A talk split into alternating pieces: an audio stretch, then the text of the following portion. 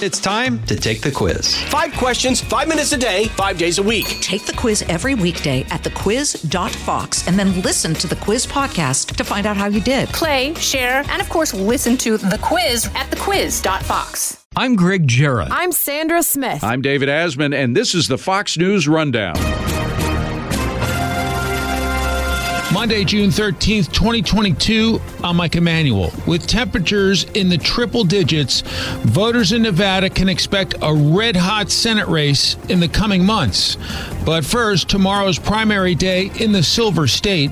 And polls show former Nevada Attorney General Adam Laxalt is leading on the Republican side. We have to make sure people are energized, they understand the stakes. And so to be able to have people come in the state and give people a reason to turn out and be excited is all part of our plan.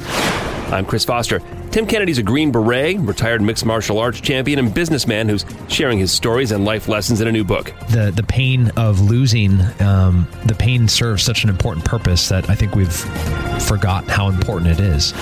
And I'm David Marcus. I've got the final word on the Fox News Rundown. Nevada has an incumbent Democratic senator, but is seen by Republicans as a major potential pickup in November's election. First, Nevada Republicans need to pick a nominee who will take on Senator Catherine Cortez Masto. Adam Laxalt, former Nevada Attorney General, has a prominent name and major Republican endorsements, with support coming in from former President Trump and Texas Senator Ted Cruz.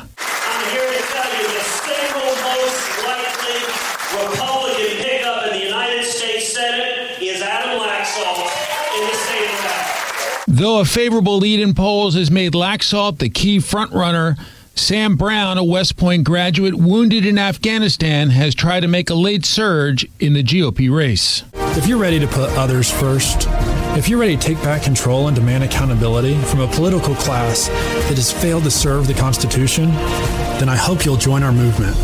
With a heated race and an important Senate seat up for grabs, many Nevadans are eager to cast their vote hopeful that a GOP senator will represent their state on Capitol Hill. I think that if we get the right people in who love freedom and who understand what the Constitution is, it'll be fine. Now it's up to Nevada voters to pick the Republican that will represent them in the general election. Laxalt predicts it will be a record setting race. Well, this is going to be the biggest race in our state's history. It's going to be one of the biggest races in the country. Adam Laxalt is a Republican running for Senate in Nevada. And um, it's the big leagues. We, we have to be, be, able to build a statewide campaign. And uh, I've won statewide. I've represented the entire state. I have relationships in all 17 counties between law enforcement and local officials. And um, we are ready to rock and roll, Mike. I mean, we, we've been building every single day since I got in this race to be able to take on the Reid machine and to be able to flip Nevada. It seems to me there are a lot of red hot issues right now, from gasoline prices to broader inflation uh, to a crime crisis in many major American cities. And you've also got the border problem. What seems to be connecting most right now with Nevada voters? Yeah, let me, let me first start with what's most significant about this race compared to the other major Senate races in the country is this is the only race where we have two former attorneys general that are running against each other. And the issues that are so important to our voters right now are open borders and law and order issues. Uh, Mike, I know a lot of people have covered it recently, but the Hispanic vote has broken to 50 50 in this race. And it's because of these issues that they are getting so disillusioned with the far left Democrat policies. And people are very worried about the spike in fentanyl overdoses, about the spikes in human trafficking. We did a press conference with sheriffs across the state, and to hear them describe in detail how hard it is for these smaller local jurisdictions to try to keep our communities safe with no support from federal law enforcement is just absolutely unbelievable. And in that press conference, we called on Senator Masto again to break from her party, demand resources, protect Nevadans, And you know what what this all led to, Mike, is that you know when she ran in 16, she was the former top cop in the race, and all of the law enforcement endorsed her over her Republican opponent. Well, she's an incumbent senator, and we all know what that means in politics. Nonetheless, they have all flipped away from her. They've endorsed me in this race, and they've endorsed with the comment that she was not there for them when they needed her. Regarding inflation and high gasoline prices being major concerns really for months now, what can a Republican Senate do on day one to address these issues? Should you be elected and should you perhaps be the deciding vote? Well, you know, we still have to win the battle over the fact that their spending did cause the inflation bomb. And we warned them, and yet they still passed that over $2 trillion bill last year. There is still money that hasn't been spent from that, that they're still spending. And we got to remind all of our swing voters that Build Back Better was still on the table after that. It's still on the table today. Senators like Senator Masto are still trying to negotiate more spending. So the best thing we can do right now is get a majority in the U.S. Senate and guarantee that the spending will stop.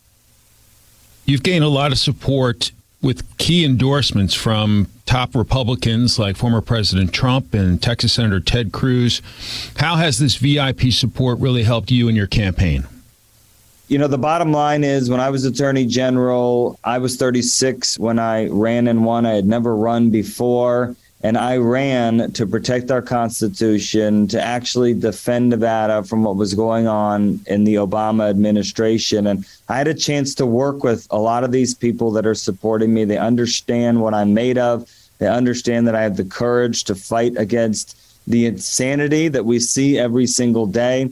And as far as how they help overall, it is incredibly important for me as a Senate candidate at the top of the ticket that I am motivating our voters. We have to make sure our voters turn out. If our voters turn out in a typical non presidential against what their voters will turn out, that's enough to win this election. We also feel we're going to win independents. We know that we're gaining with Hispanics. And so we have a lot of other ways where we can win resoundingly in this race. But first and foremost, we have to make sure people are energized, they understand the stakes. And so to be able to have people come in the state and give people a reason to turn out and be excited is, all part of our plan. And, uh, you know, again, if, if Senator Masto is going to campaign with Kamala Harris and Joe Biden, we look forward to that day. Uh, but right now, Joe Biden is at 32%, and Kamala Harris has managed somehow to be lower than that. People want change. They're fed up with these far left politics, and we hope to give them that change.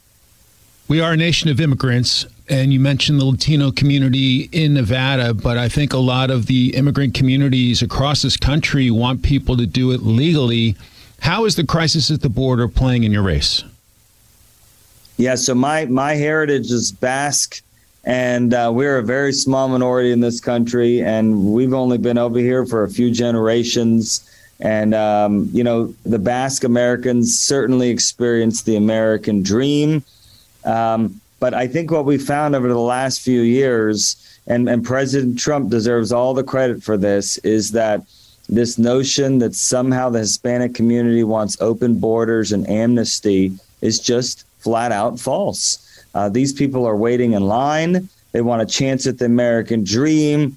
And when they look at the left's rhetoric, when they look at how much they despise this country and that they do not believe in the American dream and that they support open borders, um, this is what has resulted in this huge push in my state, moving from 25% support under Mitt Romney in 2012 to this race right now, the last public poll had us 50 50 with Senator Masto. And so they're fed up. They're beginning to understand that uh, the Democrat Party has been lying to them for many, many years. Um, and it's actually our party that is the party of the American dream. We're the party of school choice. We're the party of safe communities. We're the party of a secure border, one where the people get to choose who comes and goes and what will be helpful to our great nation. Well, you have some VIP support on the Republican side. Uh, George Soros and his money's coming on the Democratic side. Do you expect the general election to be really expensive in a brutal fight? Yeah, look, we, we've had the great opportunity to travel the whole state over the last few months and be in front of thousands of people. And uh, I've got to remind people always the first political dollar spent by Chuck Schumer in all of America was in the state of Nevada. And George Soros has put in $2 million in my primary to try to meddle and try to defeat me and try to bring down my strength because they are so worried about Senator Masto. They know she's the most vulnerable senator in America. And they know that this matchup is absolutely tailor made as two former AGs that we uh, we have the upper hand on every single issue. And so we anticipate, Mike, this will be the most expensive race in Nevada history. Is it a case that Senator Masto went to Washington and forgot what Nevada voters wanted from her? Did she lose her way coming to Capitol Hill? You know, it's there's this incredible phenomenon of these Democrat politicians that run one way and then they do something else when they're actually in the office. And so she votes like a leftist. She supports the Biden administration lockstep so stick with what your voting record is and actually run on that. Instead, she turns herself in an election year into a centrist, into a moderate, uh, but she can't hide from her record. Her record for open borders is one of the worst in America. Her record on law and order, even though she's running commercials right now, uh, trying to say that she supports law enforcement, she abandoned them in 2020 and she voted for the George Floyd Policing Act. She called cops systemically racist. And so people aren't going to forget this. Um, it is important that we continue to drive that message. But I can tell you that cops know the truth. You made reference to law enforcement. Uh, obviously, law enforcement in this country has had its hands full with some mass shootings recently. Um, I don't want to get into a great debate about gun control, but as a senior law enforcement official from the state of Nevada, a former attorney general, I'm wondering what your thoughts are with uh, Uvalde school shooting and what maybe policymakers can do here in Washington to try to protect our children better.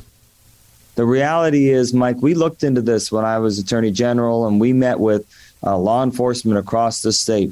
There is simply no better way to keep our kids safe than to put armed guards on these school campuses, single point of entry, and making sure that there is a way to have breach proof doors in each classroom. God forbid something happens. And then immediately any incident is shut down by 99%. And, you know, I went on Fox News shortly after the incident on the Hannity show, and I called for this, and I specifically said, but Joe Biden, the Democrats, will not support this. And I got hammered in the media here for like 72 hours. And sure enough, the following week, Joe Biden said he's a no on law enforcement in schools. And it's just, there's no explanation to why they were opposed to that. This is absolutely the best deterrent. And so I hope that I, I called on Senator Masto at the time. We have hundreds of millions of unspent COVID dollars in this state. Use those today to harden schools. But the Democrats, they always want to use it for gun control. And I can tell you, Nevadans, that, that's not the solution they want. Adam Laxalt, Republican candidate for Senate in the great state of Nevada. Thank you so much for your time. Thank you. Thanks for having me.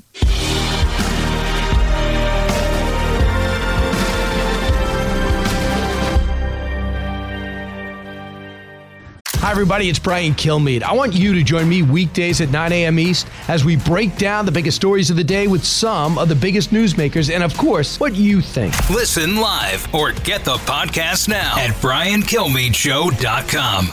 This is David Marcus with your Fox News commentary coming up.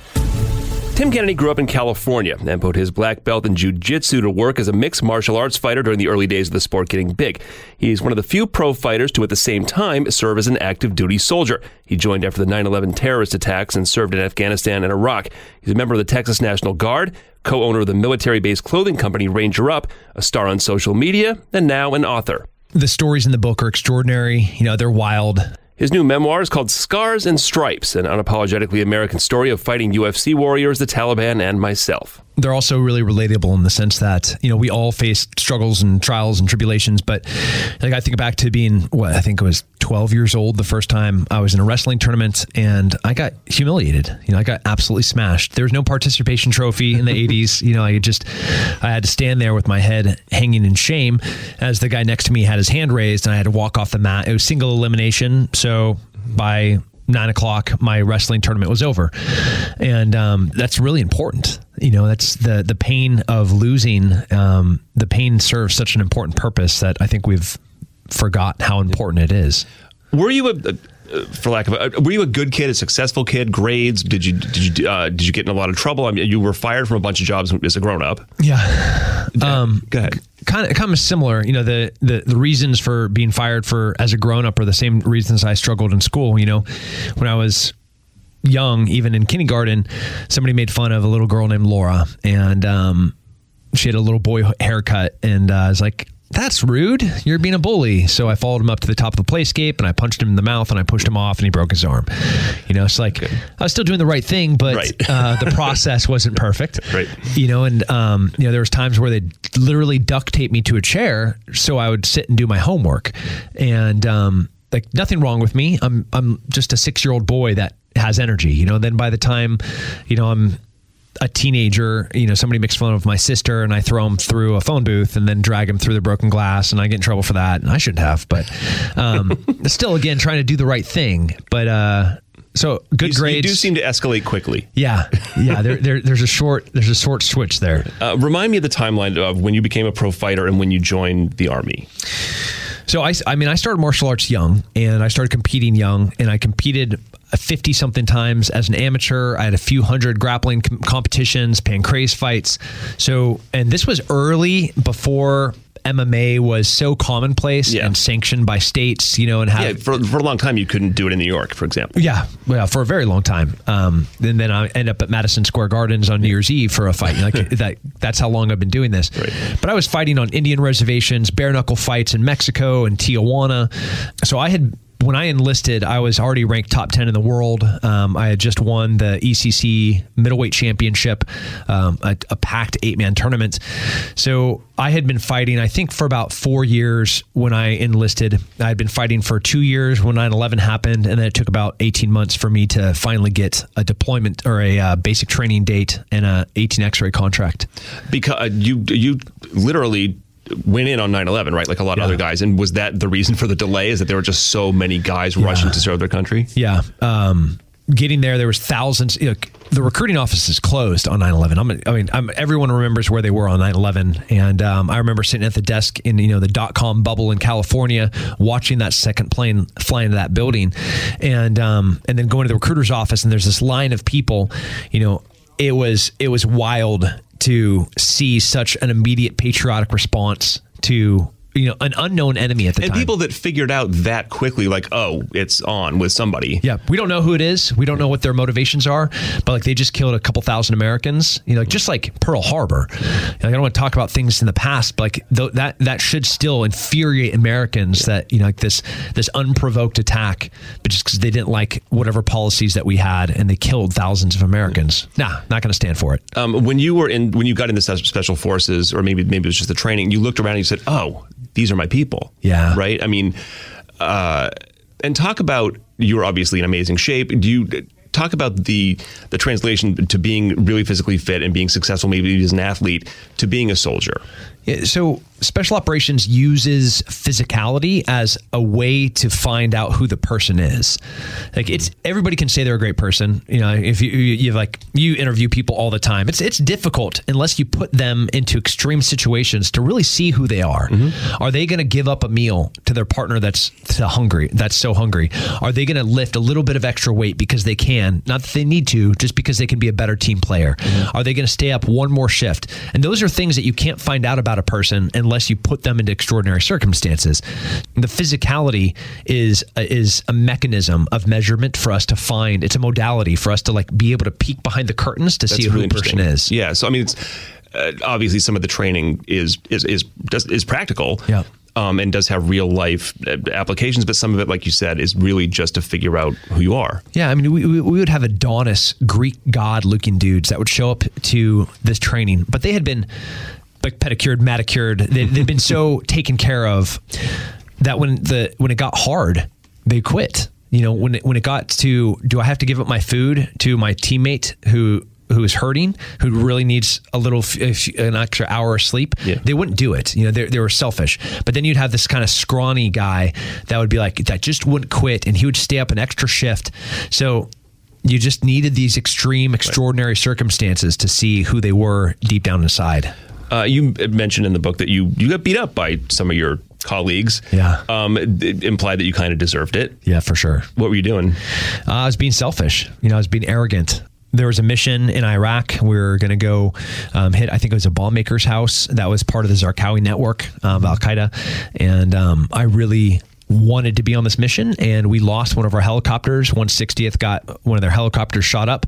So we had to reload like we had readjust our manifest mm-hmm. our load plan for the helicopters and i got i was the least experienced. I was the youngest guy on the team. So they they bumped me. And uh, yeah you're you're nodding like yeah that's that's what should happen. And i was like but i'm the fastest. I'm like i'm the strongest. I'm the the obviously the most arrogant. And because um, all those guys were the fastest, the strongest. Yes, they were, and experienced, you know, and I was not. But um, I believed that I should be on there. So I, like a petulant child, I complained, and my my team sergeant comes back and and really had the team come in and and, and give me some corrective instruction. And then afterwards, you know, as I was laying there looking at my blood on the floor, being like, let's not talk about this again. Yeah, there is stuff you had to think about to get into this book. Did, were there? Did you ever? Did you wince now and then, or, or are you self-aware, self-reflective enough that you've come to peace with all the mistakes you've made, and, and the shame's not a part of it anymore? Or did you think, oh God, what I, do, I don't want to think about that guy again? No, I did, there are lots of times where I, I didn't want to, especially when I was reading the audiobook, um, relive like the worst moments of my life. You know, like some of the darkest moments, some of the most depressing moments, some of the most lonely moments. You know, when you're reading these audiobooks, you're like in an isolation chamber. Right. You know, it's it's totally quiet. You're in there by yourself, and I'm just reliving word by word, letter by letter, what it was like to go through some of these worst moments of my life.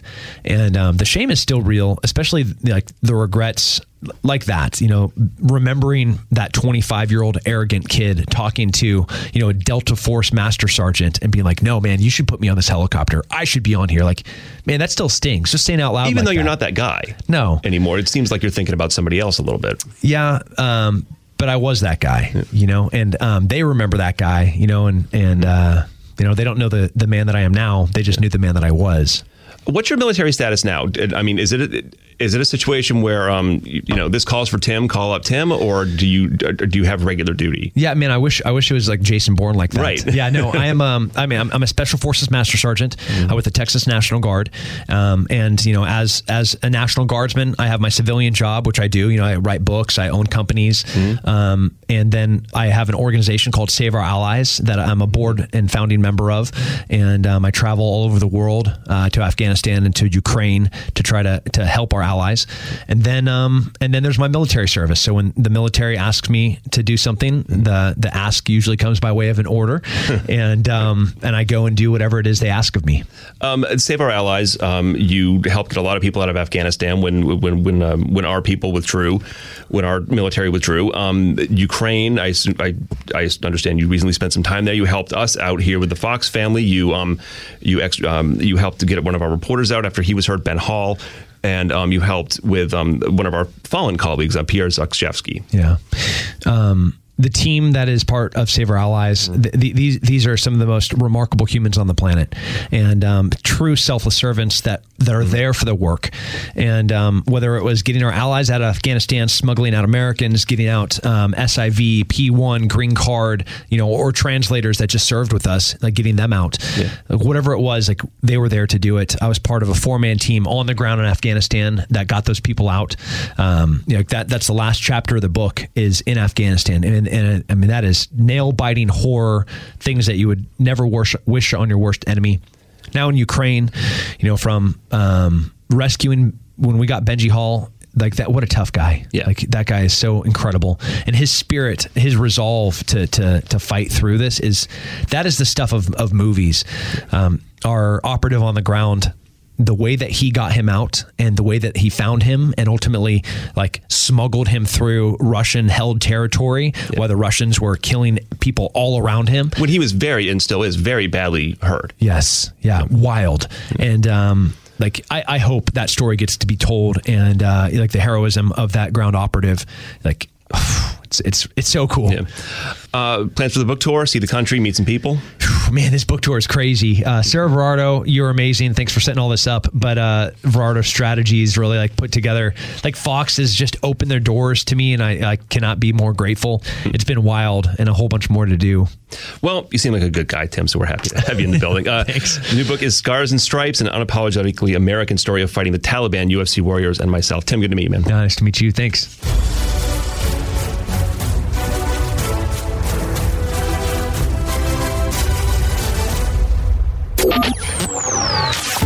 Here's a look at the week ahead. Monday. The House panel investigating the January 6, 2020 riot at the U.S. Capitol holds another public hearing. Unlike last week's hearing that was held during prime time, this one will begin Monday morning. Several more such hearings are planned this month. Also on Monday, Ohio becomes the latest state to begin permitless carry of guns. It will be legal for those in Ohio to carry a concealed weapon without a permit. Tuesday. Tuesday is Flag Day, commemorating the day the Second Continental Congress passed a resolution in 1777 laying the framework for the Stars and Stripes. Also on Tuesday, the FDA begins two days of meetings to decide whether to recommend approval of Moderna and Pfizer COVID 19 vaccines for babies, children, and teens. Wednesday. Members of the Federal Reserve end two days of meetings and could announce another rate hike for a key central bank interest rate. Analysts say more rate hikes are likely in an effort to curb inflation. And that's a look at your week ahead. I'm Rich Dennison, Fox News.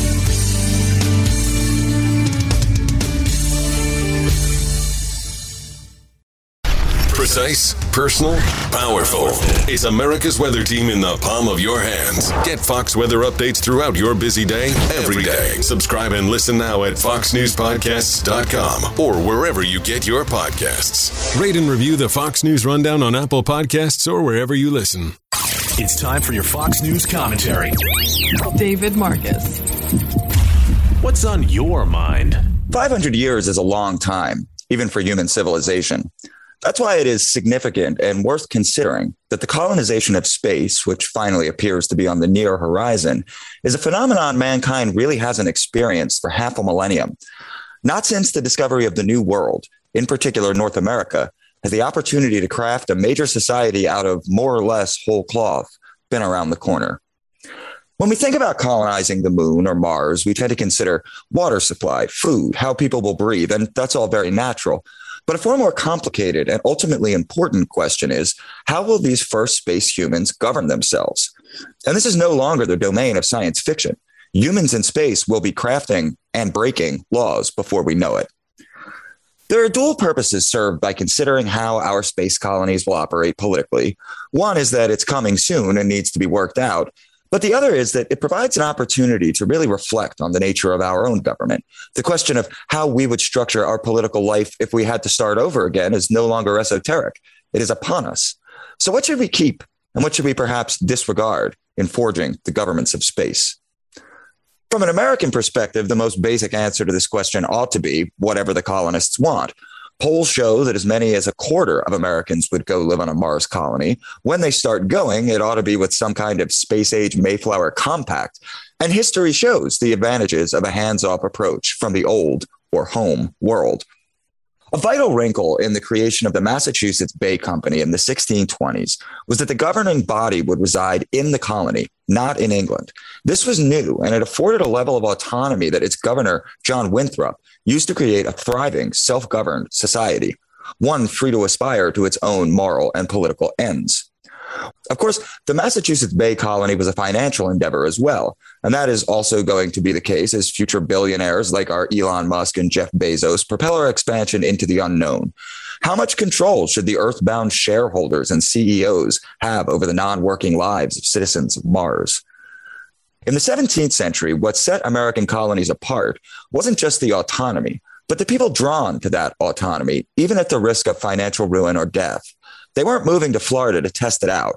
They were trying to create a whole new place made in their own image. The immense power of that idea would eventually defeat the might of British arms. Let's hope it never comes to that with Mars. Throughout history, the settler and colonial class has shown zeal and ambition that is only amplified by the promise of living on their own terms. And unlike 500 years ago, this compact or social construct will be agreed to by all the people. Many things in American society today feel stuck. Many are, from baby formula shortages to ever mangled and dangerous foreign affairs to stark and sad partisan division. But we too are just a step in the broader experiment of freedom and democracy. As the billionaires' toy rockets go up, we know that soon they will be tools that build a new society. We also know that society must be free. Amidst the difficulty, we ought to spare some moments to think about this marvelous opportunity we give to the next generation and let it bring us joy. Maybe all isn't lost after all. I'm David Marcus, author of Charade, The COVID Lies That Crushed a Nation. You've been listening to the Fox News Rundown. Rundown. Stay up to date by subscribing to this podcast at foxnewspodcasts.com. And for up to the minute news, go to foxnews.com. Jason in the House, the Jason Chaffetz podcast. Dive deeper than the headlines and the party lines as I take on American life, politics, and entertainment. Subscribe now on foxnewspodcast.com or wherever you download podcasts.